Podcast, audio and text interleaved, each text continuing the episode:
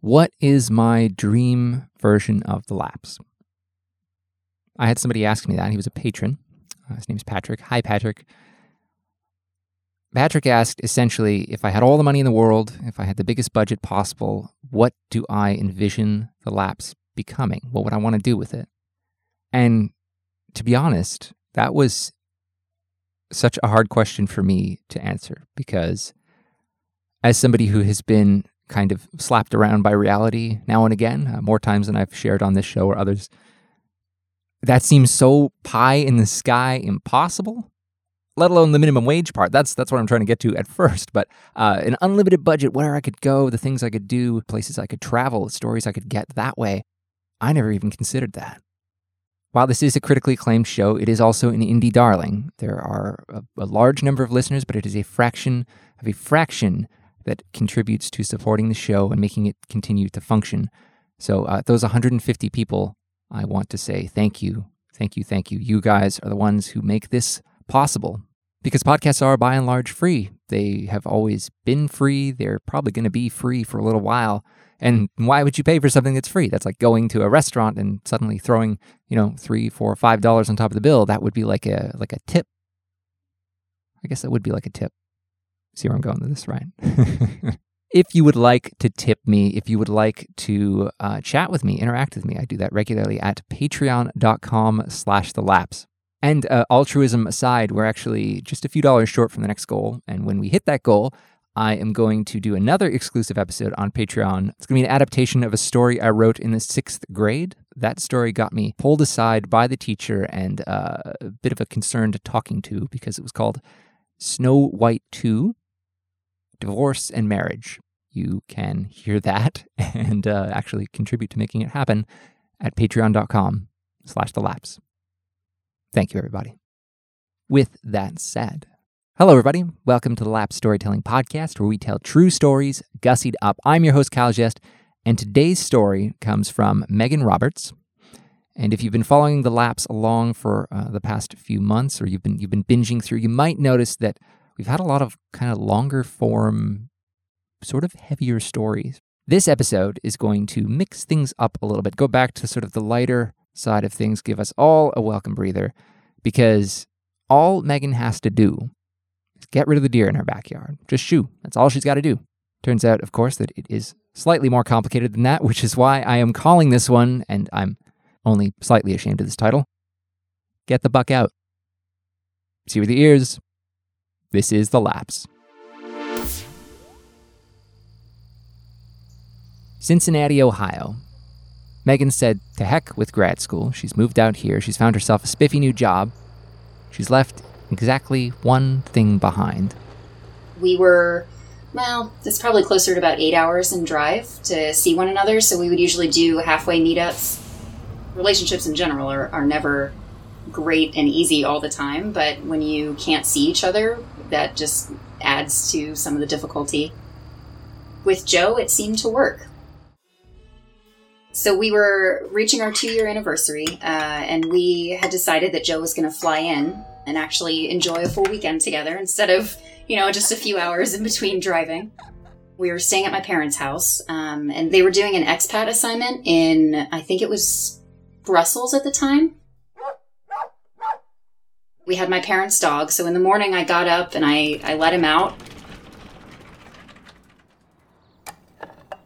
And within a few minutes, we started hearing some kind of strange noises coming from the backyard. So I, you know, quickly threw on some clothes and ran out, and I just see my parents' dog with this huge deer chasing after him. For the moment, Megan lets the scene unfold. You know, my parents live in just the middle of the suburbs of Cincinnati, right? We don't have heavily wooded spaces. You travel like hours to go and hunt. You don't do that like it's not farmland, right? We're not just shooting stuff in the backyard. Hey, boy. So eventually, you know, we were able to get the dog inside, and he was he was fine. I think he was just scared. So we thought it was done, right? We're like, okay, that was exciting. We'll just kind of get on with our Saturday. We had all these plans to to go out. We had we were meeting a bunch of friends for a karaoke night. We were going to go to a bar. I look back out, and the deer is kind of stumbling around in our backyard and then it lays down and it doesn't get back up. We have no clue what to do about this. This wild animal is in the backyard, clearly not particularly friendly. Morning, Megan. My neighbor uh, kind don't know. of moseys over okay. and he puts a tarp um, on top of the deer. He says that he saw the deer try to jump the fence between our yards, Didn't make it. and then it kind of laid down and just never was able to to get back up again. Yeah, you know these crazy dogs. his dogs were going nuts seeing this animal out in the and they just backyard. So he was like, you know, I I put a tarp over to try Right, to shut them up. settle everybody a little bit, Yep. So then I called the police. and then he called the police. Wait, why did he call the police? I think we were all just kind of like very confused. So the police show up. They kind of saunter out to the backyard. Well, looks like you folks got yourself a warning. I guess they thought my neighbor was my dad because they tell him to take me inside. Going along with it, Megan heads back inside. Her neighbor heads back to his place, and the morning finally settles. Megan watches the officers outside from the back window. While she can't hear what they're saying, she can sense their gears are ticking, peeking under the tarp now and again. They continue that way for about a minute. all of a sudden, one of them pulls out their gun and shoots the deer. Point blank, shot it in the head. I was not ready. I was not ready for that at all. Megan might be I felt like I had just witnessed a murder. vegetarian. It was like this awful police hate crime in my backyard. An officer raps on the door. So, uh, we did take care of it, but, uh, there's one thing, and, uh, to keep in mind, um, Nobody can come pick this up until Monday. It's Saturday. If you know someone that would like some free deer meat, feel free to send them over. So then they just leave. They just leave. I'm sitting there like, what do I do with this thing? What do I do? Like, what do I do with this dead animal in the backyard? There's a bullet in it. I can't leave this animal out there for two days in the middle of the summer. Like, that's just not to happen. I start making phone calls. I have two older brothers. They're seven and eight years older than me. One of them uh, has married into a family that's big into hunting. Neither one of them, of course, are in town. We have a neighbor that lives down the road. I knew he had a truck. Hello. No And they go straight to voicemail. Your call. Please leave a message. The only other person I know with a truck is my a very close friend of mine and coworker, Nikki. My friends and I, we don't call each other. We're very text oriented. So when we call each other, we know something big has happened. End of the world, like something major has to have occurred for us to actually talk on the phone. Uh, hello. Hi, Megan. Uh, everything okay? So she shows up. She had a tarp and gloves, like she was ready. She had dated a guy who was also really into hunting, so she had called him. Someone that would like some deer meat, deer meat, deer meat, deer meat. It was so late in the season that no processor was going to take the meat because the likelihood of it being sick or having worms or I- some some sort of hunting jargon that I didn't understand, uh, they just wouldn't take it this time of year. We were like, all right, let's just try to get it into the back of the truck and then we'll worry about where to take it after that. My fiance, who is about six four weighs, you know, probably like 220. He's a big guy, could have played football easily. We're all athletic people, we can do this. We get the tarp slid under the deer and we start trying to maneuver it up into the back of the truck, and we just can't do it. Which makes sense. This is about 300 pounds of dead weight. You ever try to carry a dead body? You know, uh, metaphorically. I give another coworker and good friend of mine a call. His name is also Joe. Surprise. No answer. There's a dead body in my backyard. I need you to call me. While we're waiting for him to come to the house, um, I start making some other calls to other services. So I start with animal control. Cincinnati Animal Control. How may I help you? basically tells me that it would cost $200 to come pick up this animal from a private property. I didn't kill this thing, so I don't feel like I should have to pay for that. Ma'am, I'm sorry, but if you are a private residence, the policy is $200 for a pickup. I can drag it out to the street if you want to pick it up from there. Believe me, I wish it worked that way. It would save me a lot of these calls. Why don't you call Dead Animal Control and see what they can do? Uh, what is that? dead animal control? I didn't realize that dead animals needed controlling. She doesn't give me a phone number. I get on my smartphone, try to look up something through Google. It gives me this website and a phone number. So I call it up, this guy answers. Hello, Sean speaking. How may I direct your call?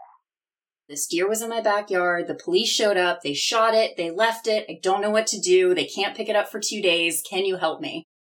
Ma'am, let me be the first to say that I would love to help you with your dilemma. If you had not called a tech support company.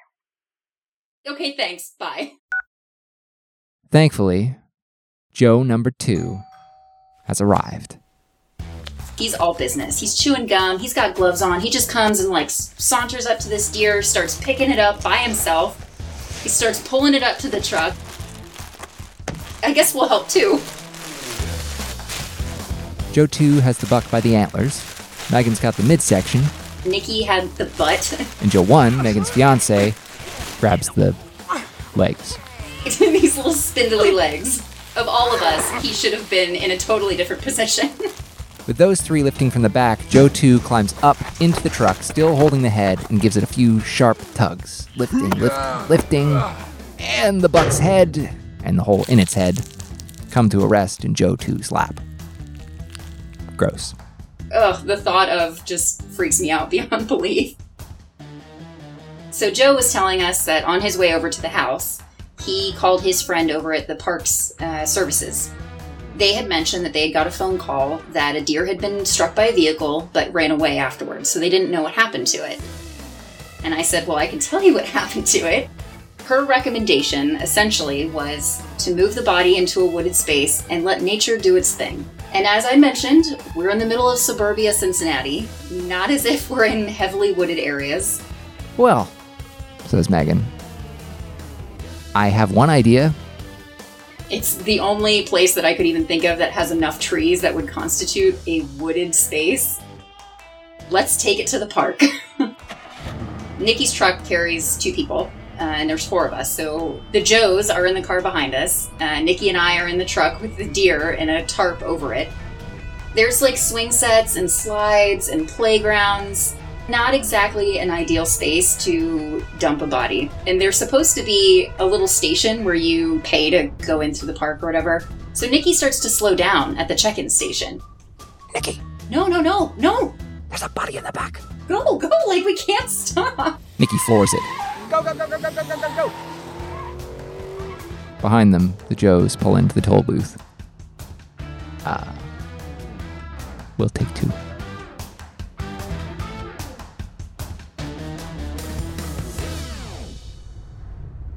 We start driving around trying to find like a spot to to leave this deer. It's like the worst day we could have picked to do this. There's small children's birthday parties. There's graduation parties. I swear to God, there was a like a small group of nuns hanging around doing I don't even know what. We eventually find this sort of drop-off space that's across the street from from a golf course, and it has a bunch of construction equipment around and it kind of backs into this little drop off space with a bunch of trees and bushes and shrubs and things.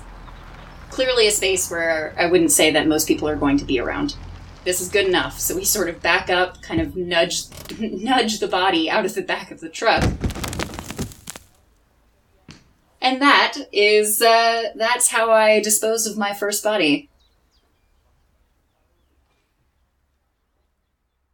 The next morning, and actually the next couple of mornings, there were several deer that would show up in our backyard. And I would I told my husband, I'm like, oh my gosh, they know what we've done. And I'm sure a lot of it was just that was kind of a seasonal thing and that we were just in an area where deer would be, but I was convinced that they were like out for blood. They were looking for me. I mean, at the end of the day, what were we really going to be able to do for this deer? Take it to a vet and hope they can like stick a cast on it? But we did recently have a, a small bird um, that had I don't know, something had happened to it. It was it was hurt and damaged and stuck on the sidewalk. Um, and we kind of did a similar thing where we just sort of moved it off into nature and let nature do its its magic. A little easier, didn't require four people to do it that time.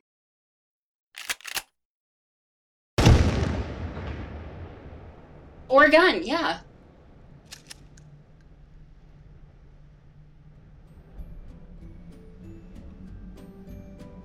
That story again was shared by Megan Roberts.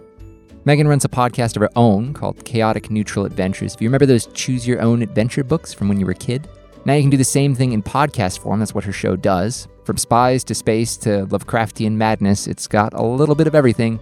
Give it a look. Thank you, thank you, thank you to this month's executive level patrons David McCaw, Anthony Cantu, David Hiscock, Haley Burrows, Jennifer Cherney, Matthew Gibson, Patrick Freeburn, Cindy Crines, and Rob Holcomb. You can join them and hear that exclusive episode that is about to come up on Patreon at patreon.com slash the lapse. If you have a story to share, I want to hear it. Get in touch with me. Just a few details over at stories at thelapse.org. You can also follow me on Facebook, Twitter, and Instagram at The Lapse Podcast. My name is Kyle Jest, and this was The Lapse. Thank you so much for listening.